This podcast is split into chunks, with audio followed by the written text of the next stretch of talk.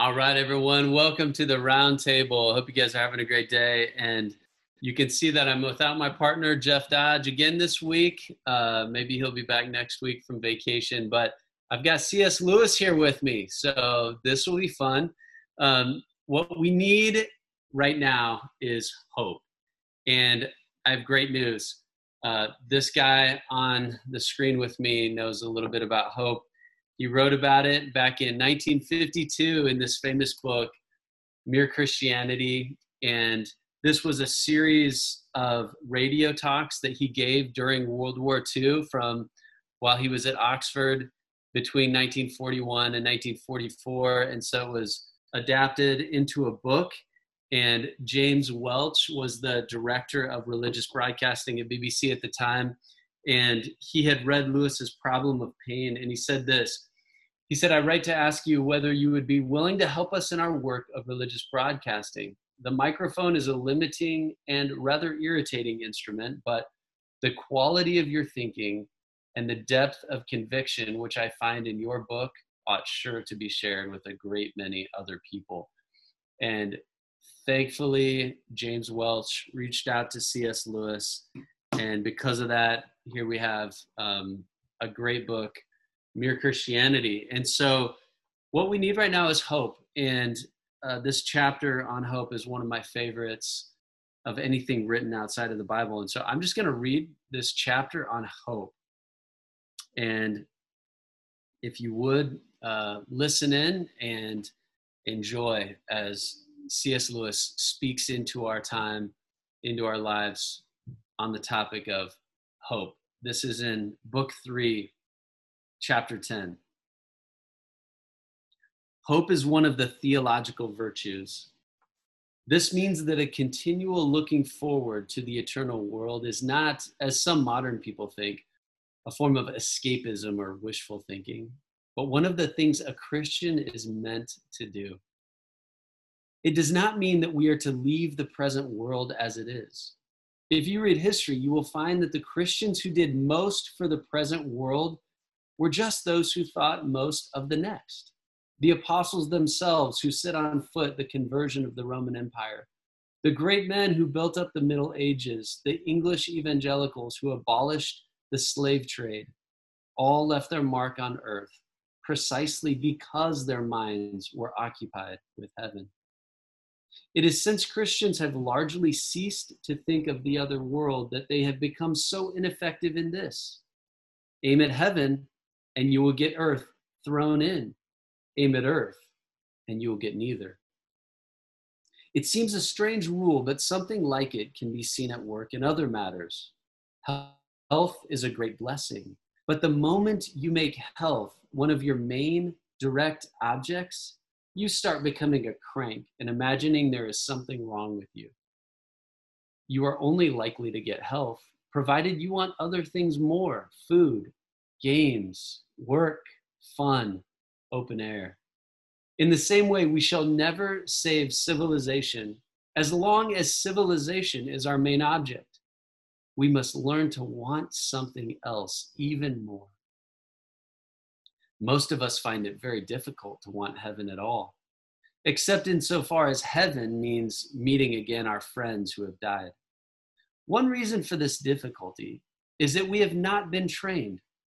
Our whole education tends to fix our minds on this world. Another reason is that when the real want for heaven is present in us, we do not recognize it. Most people, if they had really learned to look into their own hearts, would know that they do want, and want acutely, something that cannot be had in this world. There are all sorts of things in this world that offer to give it to you, but they never quite keep their promise. The longings which arise in us when we first fall in love, or first think of some foreign country, or first take up some subject that excites us, are all longings which no marriage, no travel, no learning can really satisfy.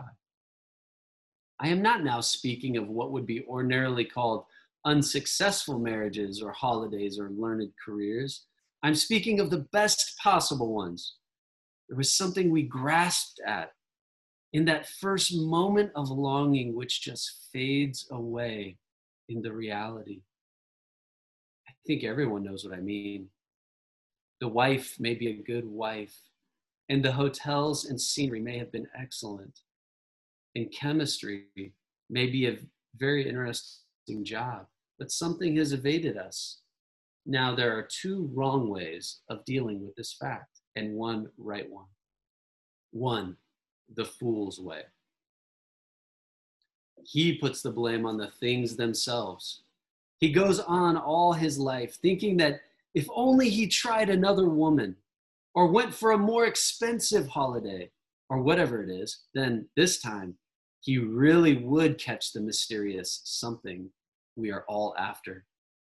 Most of the bored, discontented, rich people in the world are of this type. They spend their whole lives trotting from woman to woman through the divorce courts, from continent to continent, from hobby to hobby, always thinking that the latest is, quote, the real thing at last, and always disappointed. Two, the way of the disillusioned, sensible man. He soon decides that the whole thing was moonshine. Of course, he says, one feels like that when one's young. But by the time you get to my age, you've given up chasing the rainbow's end. And so he settles down and learns not to expect too much and represses the part of himself which used, as he would say, to cry for the moon. This is, of course, a much better way than the first and makes a man much happier and less a nuisance to society. It tends to make him a prig. He is apt to be rather superior toward what he calls adolescence. But on the whole, he rubs along fairly comfortably. It would be the best line we could take if a man did not live forever. But supposing infinite happiness really is there, waiting for us.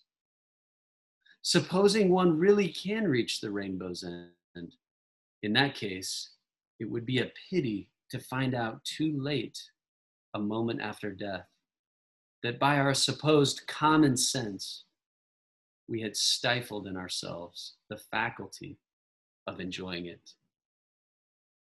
Three, the Christian way.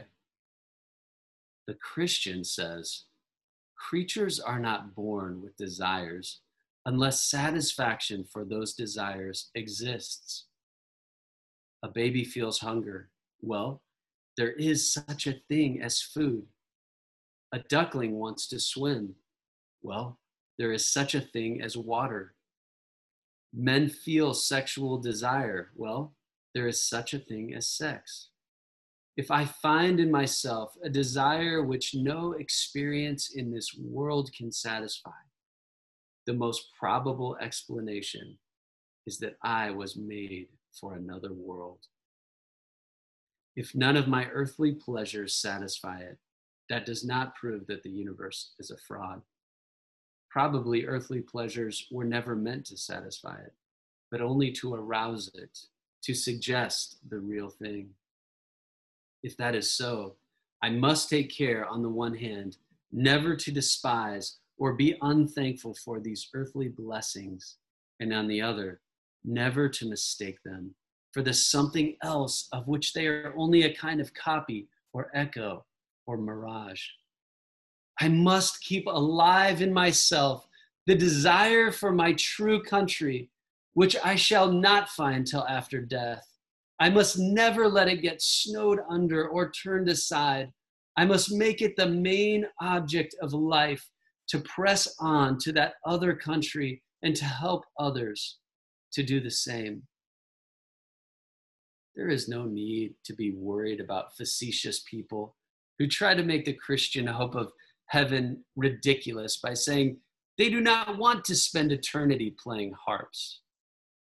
The answer to such people is that if they cannot understand books written for grown-ups, they should not talk about them. All the scriptural imagery, harps, crowns, gold, etc., is, of course, a merely symbolical attempt to express the inexpressible. Musical instruments are mentioned because for many people, not all, Music is the thing known in the present life which most strongly suggests ecstasy and infinity. Crowns are mentioned to suggest the fact that those who are united with God in eternity share his splendor and power and joy. Gold is mentioned to suggest the timelessness of heaven. Gold does not rust, and the preciousness of it. People who take these symbols literally might as well think that when Christ told us to be like doves, he meant that we were to lay eggs. And there you have it. C.S. Lewis's chapter on hope from Mere Christianity. I hope that you are filled with hope. And as we close, I want to close from a blessing from Romans 15. If you're looking for something to listen to kind of continue to stir up your soul to hope, Brooke Fraser from Hillsong wrote a song called the C.S. Lewis song. And she basically quotes a section from there. If I find in myself these desires which nothing in this world can satisfy, I can only conclude that I was made for another world. And it's a great, catchy song, and it's so worshipful. So Brooke Fraser, the C.S. Lewis song, you can look it up on Spotify. So I hope you guys have a great day. We'll see what we've got in store for next week. As Jeff comes back, I've got a lot of interesting guests that I'm wanting to bring on and process what's going through my heart and mind. But I hope you guys have a great week. And so the blessing from Romans 15 as you go on with your day today is Paul says, now may the God of hope fill you with all joy and peace as you trust in him, so that you will overflow with hope by the power of the Holy Spirit. Have a great afternoon.